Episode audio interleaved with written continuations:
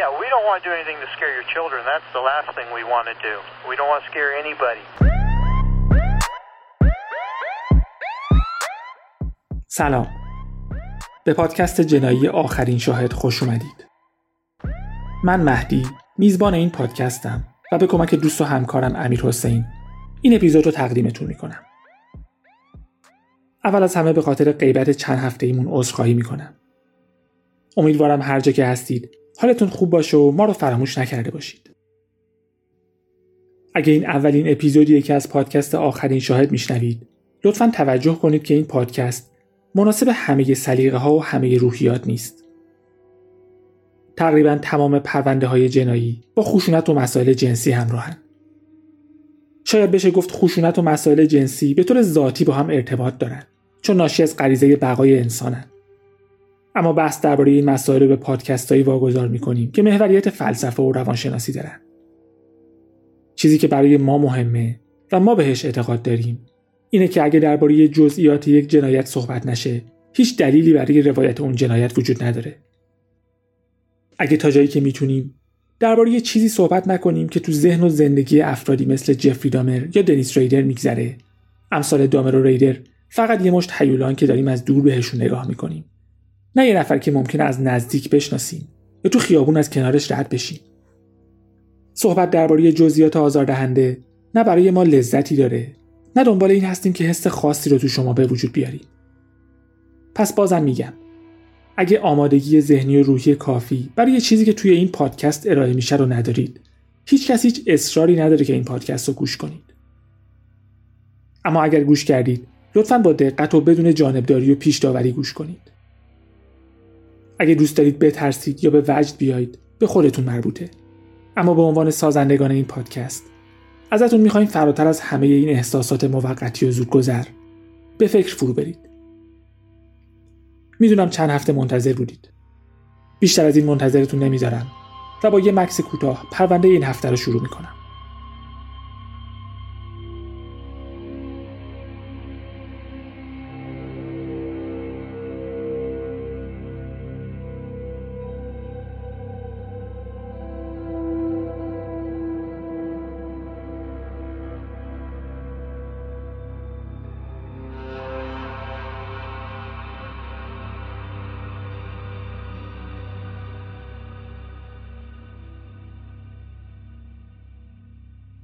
آمریکا. ایالت تگزاس.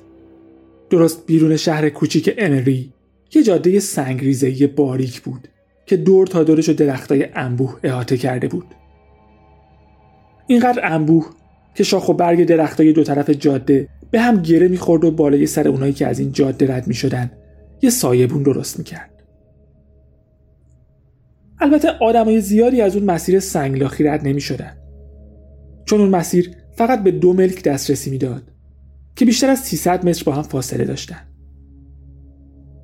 در هر حال اگه کسی بودید که از اون جاده رد می شدید به غیر از درختها و احتمالا صدای پرنده ها اولین چیزی که توجهتون رو جلب می کرد یه سگ بزرگ سیاه بود که جلوی یه خونه بزرگ دو طبقه نشسته بود. البته به شرطی که آشنا بودید. اگه غریبه بودید بلند می شد و پارس می کرد. و یه تابلوی چوبی که اسم خانواده کفی روش حک شده بود. به همراه بخشی از کتاب مقدس که می‌گفت اگر در نظرتان ناپسند است که خداوند را عبادت کنید همین امروز برای خود برگزینید که عبادت خواهید کرد.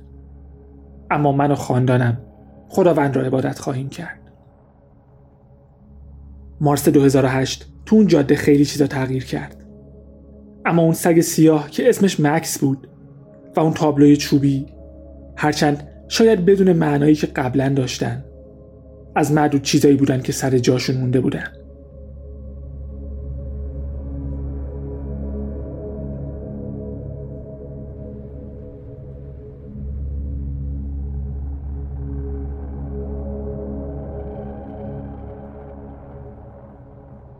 تری کفی و همسرش دو سال قبل اون تابلوی چوبی رو با کلی حس خوب جلوی خونشون نصب کردن. تابلو رو دوستشون تامی بهشون هدیه داده بود.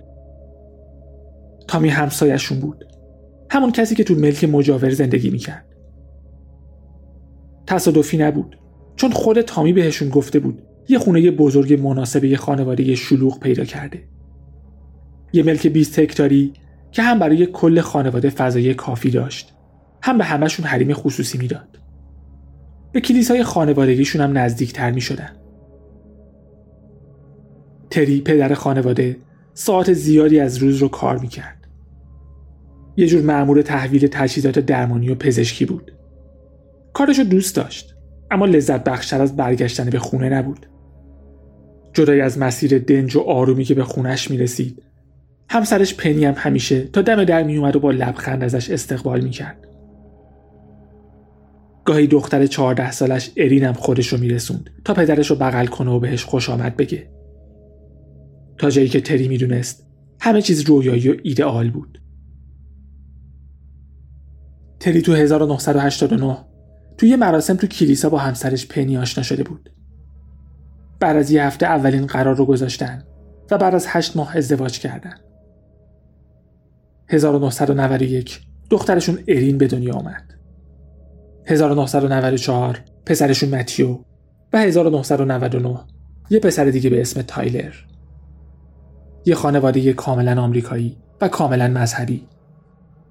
تری مدت تو کلیسا کارای آمول منفعه می‌کرد. اما بعد از اینکه احساس کرد وظیفه بزرگتری داره شروع به مطالعات مذهبی کرد. به این امید که یه روز کیشیش بشه و کلام خدا رو تبلیغ کنه. همسرش پنی هم تو گروه موسیقی کلیسا پیانو می‌زد. خودش تو خونه به بچه ها درس می‌داد و وقت آزادش صرف کمک های داوطلبانه و غذا درست کردن برای مریضا و سالمندا می‌شد.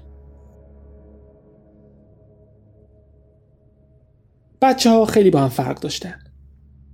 کوچکترین پسر یعنی تایلر خجالتی و ماجراجو بود. متیو رو به خاطر جسته درشتش بابا صدا می‌کردن اما قلب مهربونی داشت و سازدهنی و گیتار می‌زد. بزرگترین بچه هم دخترشون ارین بود که موهای بلند و چشمای مادرش رو به ارث برده بود. ارین رو به صدای بلند و زیباش میشناختن که تو کلیسا میپیچید. کشیش کلیسا می‌گفت اگه پنج نفر مثل ارین داشت می‌تونست کلیساشو پر از جمعیت کنه. تری بهش می‌گفت صداش اینقدر قشنگه که دلش می‌خواد تو مراسم خاک سپاریش ارین براش بخونه. تا سال 2008 خانواده کفی تو خونه جدیدشون جا افتاده بودن. مطالعات مذهبی تری داشت تموم می‌شد و می‌تونست رسما یه مبلغ بشه. بچه ها هم با اینکه تو خونه درس میخوندن نمراتشون خوب بود. ارین که 16 سالش شده بود توی اردوی استعدادیابی شرکت کرد و بین بچه هایی که تو اون اردو بودن به عنوان کسی که بیشترین شانس موفقیت رو داره و کسی که بیشتر از همه عاشق ماجراجویی معرفی شد.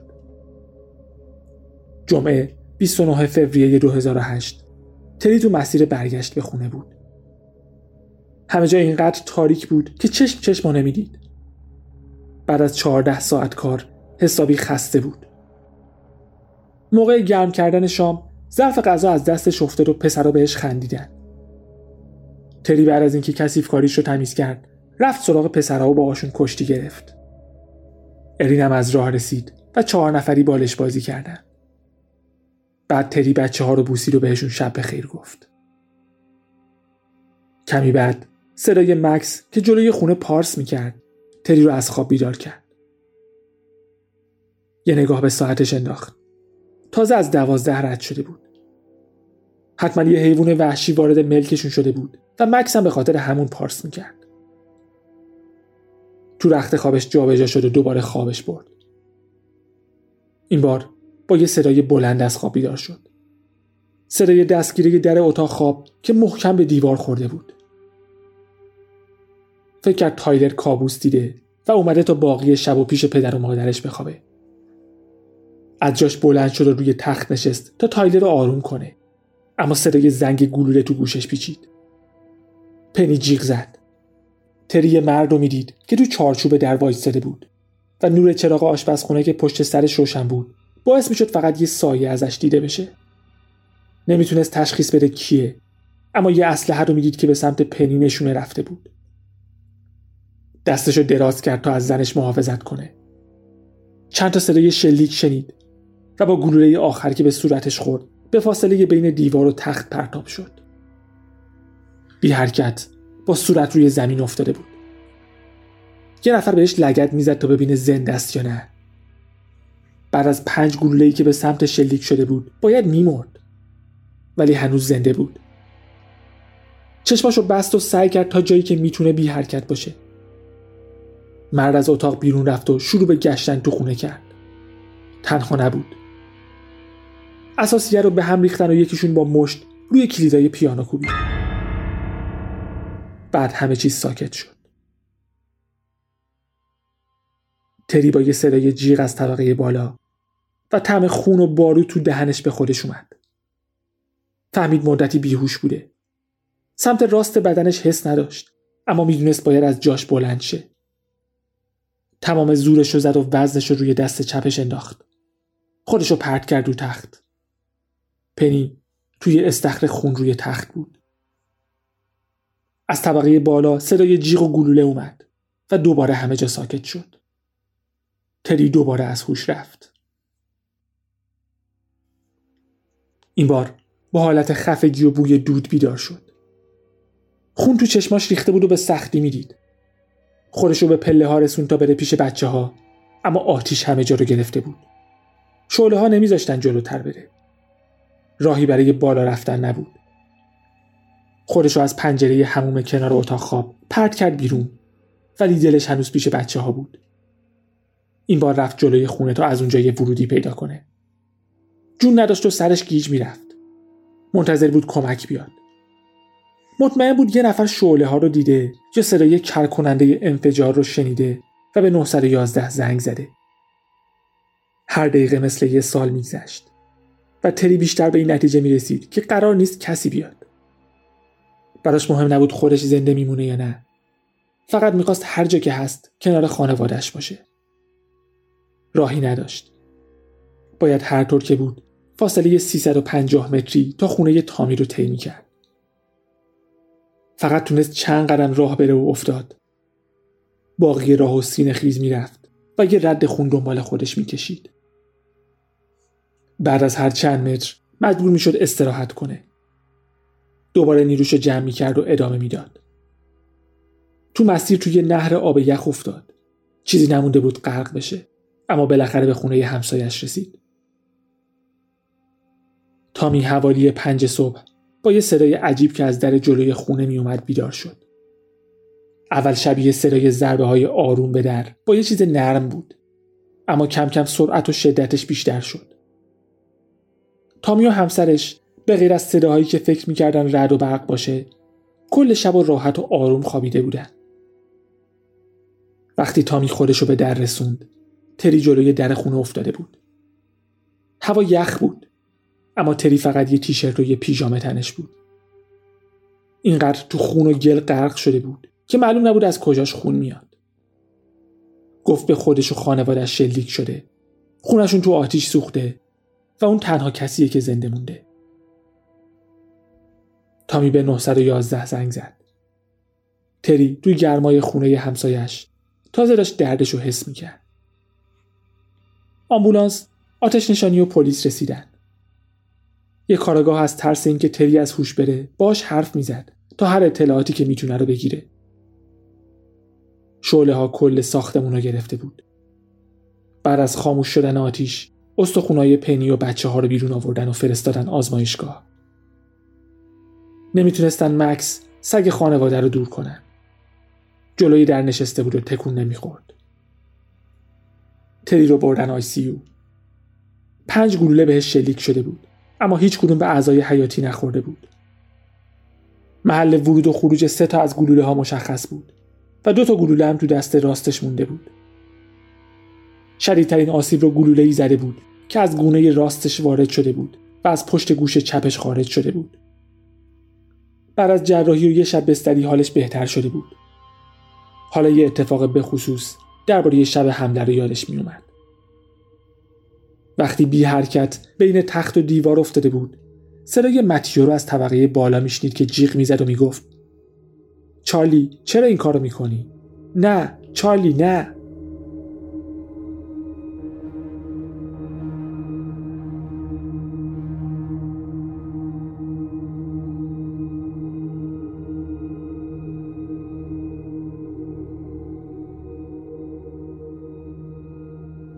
چارلی 18 سالش بود.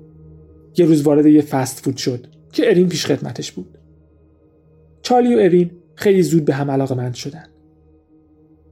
چارلی تو تایم استراحت ارین به محل کارش میومد تا همدیگر رو ببینن. بعد از چند هفته جرأت پیدا کرد تا از ارین بخواد با هم قرار بذارن. ارین هم با خوشحالی قبول کرد و شمارش رو به چارلی داد. قبلا دوست پسر داشت اما این اولین رابطه جدیش بود. با تماسای تلفنی طولانی شروع شد. بعد از یه مدت چارلی بعد از مدرسه میومد خونه ارین. تری زیاد خوشش نمیومد اما پنی آرومش می‌کرد. چارلی در کل پسر بدرفتاری نبود. ضمن اینکه اینطوری می‌تونستن بهتر مراقب دخترشون باشن. وقتی ارین از پدر و مادرش خواست به جای درس خوندن تو خونه بره مدرسه تا با همسن و سالای خودش باشه و دوست پیدا کنه باش موافقت کردن به این امید که شاید از چارلی فاصله بگیره. هرچند فهمیدن چارلی هم رو همون مدرسه درس می‌خونه. ارین و چارلی همیشه با هم بودن. گاهی تو ماشین چارلی خلوت می‌کردن. یا اینکه چارلی با ارین میومد کلیسا و تو کل مدت مراسم دست همدیگر رو می‌گرفتن. دوستای چارلی هم احساس می‌کردن چارلی تغییر کرده. مدام درباره ارین و عشقش به ارین حرف می‌زد. یه روز که چارلی و ارین برمیگشتن خونه چارلی ماشینش رو کنار یه جاده خلوت پارک کرد جلوی ارین زانو زد و حلقه ای که حلقه عقد مادرش بود به ارین داد گفتی نشونه دوستیشونه و قول داد همیشه کنار هم باشن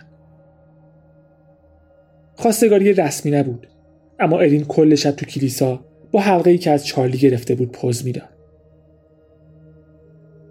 تری اصلا از وضعیت راضی نبود. چارلی و ارین رو نشون پشت میز ناهارخوری تا باهاشون اتمام حجت کنه. چارلی دیگه حق نداشت هر روز بیاد خونشون. فقط هفته یه روز به شرطی که تا قبل از نه شب برگرده. تو مدرسه هم که همدیگر رو می‌دیدن. پس خواسته عجیبی نبود. بچه ها با اینکه از شنیدن این حرفا خوشحال نشدن اما قبول کردن. تا یه مدت هم همه چی عادی بود اما ارین داشت تغییر می‌کرد دیگه به ظاهرش اهمیت نمی‌داد و به خودش نمی‌رسید. زود رنج شده بود و سر هر چیز کوچیکی بحث می‌کرد. اما 27 فوریه 2008 شوک اصلی به تری و پنی وارد شد. خیلی تصادفی صفحه چارلی رو تو MySpace دیدن. یکی از دوستای چارلی زیر یکی از پستا کامنت گذاشته بود. اون دوست دختر هرزتو آخر هفته بیار که مست کنیم و رابطه جنسی داشته باشیم. پدر و مادر ارین همون شب با ارین صحبت کردن. گفتن وقتی 18 سالش شد می‌تونه برای خودش تصمیم بگیره. اما تا اون موقع بهش اجازه نمیدن با چارلی در ارتباط باشه. ارین سرش رو انداخت پایین و گریه کرد و یه جواب قافلگیر کننده داد. گفت چند وقته که می‌خواد با چارلی به هم بزنه اما نمی‌دونسته چطوری. ارین رابطش رو همون شب بعد از مراسم کلیسا با چارلی تموم کرد. به خواست تری یه مکان عمومی رو انتخاب کرد تا چارلی از روی عصبانیت واکنش خطرناکی نشون نده. اول مارس 2008 دو روز بعد از اینکه ارین رابطش رو با چارلی تموم کرد خونه خانواده کفی تو آتیش سوخت. کارگاه فکر می‌کردن چارلی می‌خواسته انتقام بگیره. می‌دونستن کجاست. شهر کوچیک بود و صبح همون روز چارلی رو تو خونه دوستش وید پیدا کردن. خونه به هم ریخته بود. وید و دوست دخترش توی یکی از اتاقا خوابیده بودن و چارلی هم توی اتاق دیگه بود. با یه شلوار جین آبی و بدون بلوز. می‌گفت مست کرده و کل شب و خونه دوستش بوده اما پوتیناش خونی بود. یه اسلحه کمری هم کنارش روی زمین افتاده بود. تو اتاق نشیمن یک کیف پول با گواهی نامه ارین روی میز بود. کارگاه ها همینطور که خونه رو دنبال مدارک بیشتر میگشتن. یه ملحفه که کنار کمد روی زمین افتاده بود تکون دادن. زیرش یه چیزی شبیه یه کلاگیس زنونه بود. اما به یه چیزی وصل بود. به یه آدم. اصلا کلاگیس نبود. موهای ارین بود. ارین چشماشو باز کرد و هاج و واج به اطراف نگاه کرد. هنوز همون پیژامه تنش بود که دیشب پوشیده بود. ازش پرسیدن چطوری سر از اونجا در آورده؟ چشماشو چرخوند و گفت من کجام؟ یادش میومد دو مرد وارد خونه شدن. بوی دود و یادش میومد مردا شمشیر داشتن و ازش خواسته بودن از تخت بیاد پایین و روی زمین دراز بکشه. این آخرین چیزی بود که یادش بود. معلوم بود شوکه شده. تو بیمارستان یادش اومد یه چیزی بهش خوروندن و از هوش رفته. به تری خبر دادن دخترش زنده است. تو پوست خودش نمی گنجید. چارلی هم خیلی زود به نقشش تو آتیش سوزی و قتل پنی متیو و تایلر و قتل نافرجام تری اعتراف کرد. گفت تنها نبوده و وید و دوست دخترش هم کمکش کردن. تا اینجاشو کاراگاه هم حد زده بودن. اما چارلی یه چیز دیگه هم گفت. گفت ارین رو ندزدیده. گفت ارین هم دستش بوده.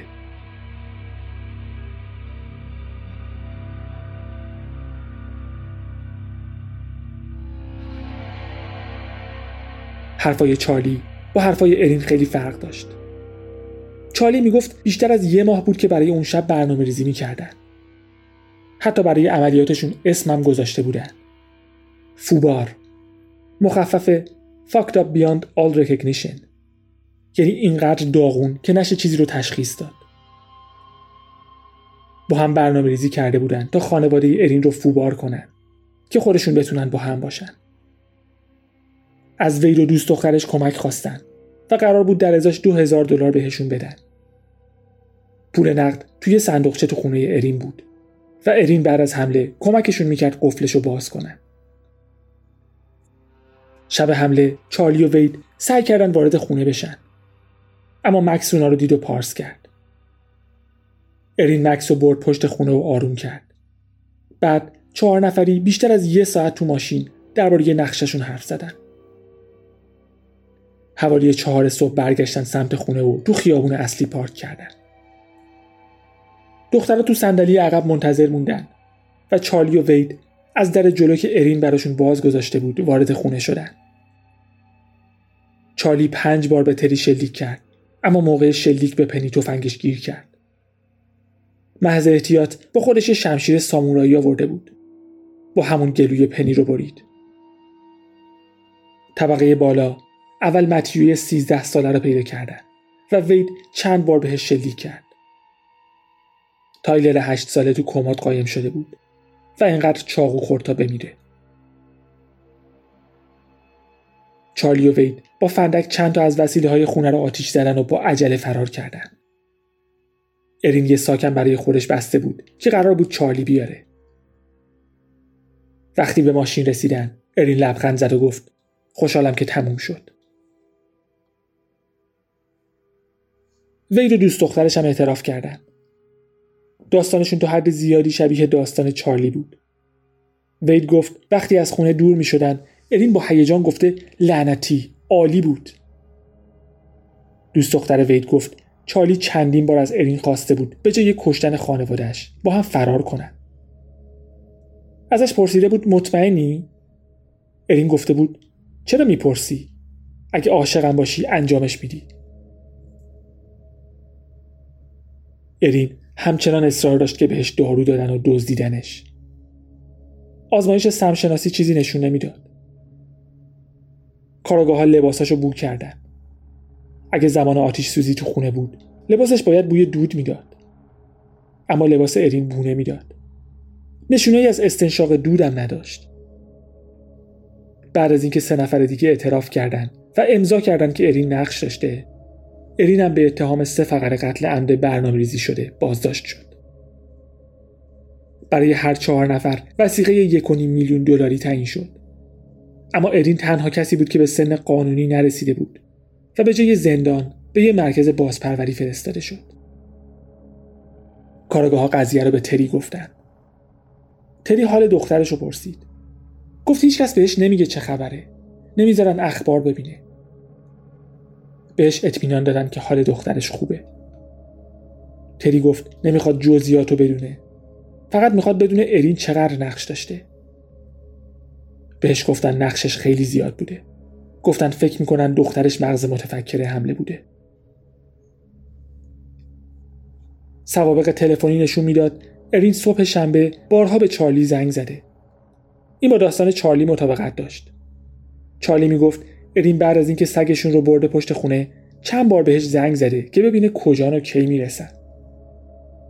در حالی که ارین می‌گفت اون موقع خواب بوده و توضیحی برای اون تماسا نداشت. چارلی می‌گفت ارین از یه ماه قبل درباره کشتن خانوادش حرف می‌زده. می‌گفت می‌خواد پدر و مادرش بمیرن چون از دستش عصبانین که رابطش با چارلی رو تموم نمی‌کنه. گفته بود متیو باید بمیره چون ممکنه چیزی به پلیس بگه. و تایلر هم باید بمیره چون از تایلر خوشش نمیاد. گفته بود پدر و مادرش کتکش می‌زنن. اما هیچ جایی کبودی و زخمی روی بدنش نبود. یکی از دوست پسرای قبلی ارین رو هم پیدا کردن. ارین بهش گفته بود می‌خواد یه نفر رو استخدام کنه خانوادش رو بکشن. چون هر وقت که دوست پسر پیدا می‌کنه می‌خوان از هم جداشون کنن. تری برخلاف انتظار خیلیا به ملاقات ارین رفت. صورت رنگ پریده و خسته دخترش نگرانش می‌کرد. تو دفتر خاطراتش نوشت هیچ وقت فکر نمی کردم تمام زندگیم رو توی یه شب از دست بدم و تو چهل و یک سالگی تنها بشم. ارین تنها چیزیه که دارم و تحت هر شرایطی کنارش میمونم. می‌دونم به من نیاز داره. منم به اون نیاز دارم. باور دارم خدا اون شب به دلیلی جون منو نجات داد. و یه دلیلش هم این بود که الان کنار دخترم باشم.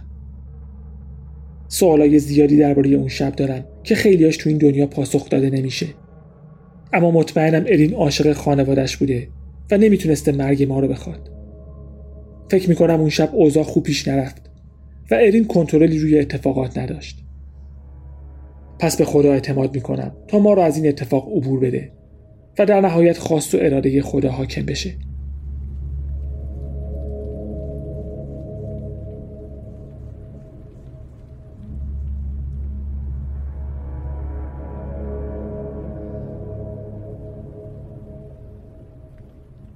برای دادستانی عجیب بود چطور چهار نفر بیشتر از یه ساعت درباره این قتل حرف زدن. اما هیچ کدومشون نگفته شاید بهتر باشه این کارو نکنن. عجیب بود که چطور فکر می‌کردن می‌تونن قصر در برن و کارشون هیچ عواقبی براشون نداره. تری دنبال مجازات اعدام برای چارلی و وید بود اما می‌خواست دخترش به عنوان متهم زیر سن قانونی محاکمه بشه که باعث می‌شد در بدترین حالت حبس ابد بگیره. روز پدر سال 2008 سه ماه از قتل خانواده کفی میگذشت. اون روز تری نامه از تنها فرزندی که براش مونده بود گرفت. ارین تو نامه نوشته بود. پدر عزیزم اجازه بده نامه رو با تبریک روز پدر شروع کنم. امیدوارم نامه قبل از روز پدر به دستت برسه. اما برای اینکه بهت بگم چه پدر فوق‌العاده‌ای بودی نیاز به روز خاصی نیست. کارت عالی بود و حتی یه ثانیه هم نشده که غیر از این فکر کنم. هیچ کدوم از این اتفاقات تقصیر تو نبود. اگه تقصیری بود گردن من بود. احساس می‌کنم لیاقت عشق ندارم و تو و مامان رو ناامید کردم. اما ما تو این خانواده کنار هم هستیم و من همیشه تو مامان و پسرا رو خیلی خیلی دوست داشتم. هیچ وقت نمی‌خواستم این اتفاقات بیفته. فقط کاری رو کردم که اون بهم گفت. من با دروغای اون گول خوردم و احساس گناه می‌کنم. خوشحالم که الان کنارم هستی. اگه به خاطر تو نبود نمی‌دونستم چه اتفاقی برام میافتاد. دوستت دارم. دلم برای مامان و پسرا تنگ شده. می‌دونم بهت افتخار می‌کنن. منم همینطور. هر جا برم و کنار هر کسی باشم هیچ وقت فراموش نمی‌کنم از کجا اومدم. و آرزو دارم یه بار دیگه دست تو دست تو حیات خونه راه برم. می‌دونم یه روز این اتفاق میافته. دوستت دارم. روزت مبارک. ایمان داشته باش. چون خدا می‌خواد رحمتش رو به ما نشون بده. چشمای تری پر از اشک شد و مطمئن شد که می‌خواد برای همیشه پای دخترش بمونه. 26 جوان دادگاه به این نتیجه رسید که ارین رو به عنوان یه بزرگ سال محاکمه کنه. اکتبر تری نظرش رو تغییر داد و توی نامه برای دفتر دادستانی ازشون خواست چارلی و وی رو اعدام نکنن. گفت این ماجرا به اندازه کافی قربانی داشته و دیگه نمی‌خواد کسی جونش رو از دست بده. گفت وقتی زمان مرگشون برسه دوست داره این خدا باشه که تصمیم می‌گیره. ژانویه 2009 ارین و دوست دختر ویدم گناهشون در اتهام سه فقر قتل عمد رو قبول کردن. بابی دوست دختر وید چهل سال حبس ابد با امکان آزادی مشروط بعد از 20 سال گرفت. برای ارین سه بار حبس ابد به علاوه 50 سال حبس درخواست شد. اما در نهایت دو بار حبس ابد. و 25 سال حبس اضافی به همراه امکان آزادی مشروط در نظر گرفته شد. وید و چارلی هم به حبس ابد بدون امکان آزادی مشروط محکوم شدند هر دو نفر تو دادگاه با تری روبرو شدن و ابراز پشیمونی کردند تری اظهارات نهاییش رو تو دادگاه خوند. گفت نمی‌خوام وقتی میمیرم پر از تلخی و کینه باشم. باید بتونم در قلبم شما رو ببخشم. این سختترین کار عمرم بوده چون چیزای زیادی رو ازم گرفتید. اما من تمام خاطرات خوبم رو با خودم می‌برم. چیزی که هیچ وقت نمی‌تونید از من بگیرید. تری بالاخره کشیش شد و وقت زیادی رو صرف تعریف کردن داستانش تو کلیسه ها مدرسه ها و زندان ها کرد تا دیگران رو تشویق به بخشش کنه. برای مکسی خونه جدید پیدا کرد. و یه روز در ماه به زندان گیتفیلد تگزاس میره تا به ارین سر بزنه. هنوزم فکر نمی‌کنه همه چیز زیر سر ارین بوده یا ارین می‌خواسته خانوادش بمیرن. ارین هم همچنان تکسیب می‌کنه و میگه به زور مجبورش کردن تو ماشین بمونه. اگه رفتارش خوب باشه می‌تونه تو 59 سالگی آزادی مشروط بگیره. گفته اگر آزاد بشه اولین کاری که می‌کنه اینه که به مزار مادر و برادراش بره. و بهشون ادای احترام کنه. این پایان پرونده فوبار بود.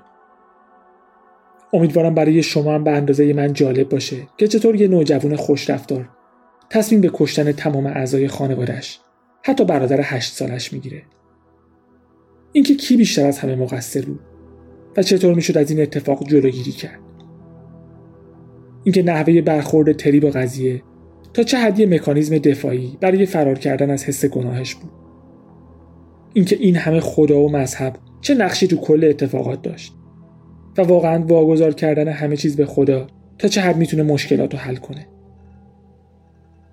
امیدوارم شاهد دست اول چنین اتفاقاتی نباشید و فقط از پادکست آخرین شاهد این چیزها رو بشنوید. تا هفته آینده مراقب خودتون باشید و به امید دیدار.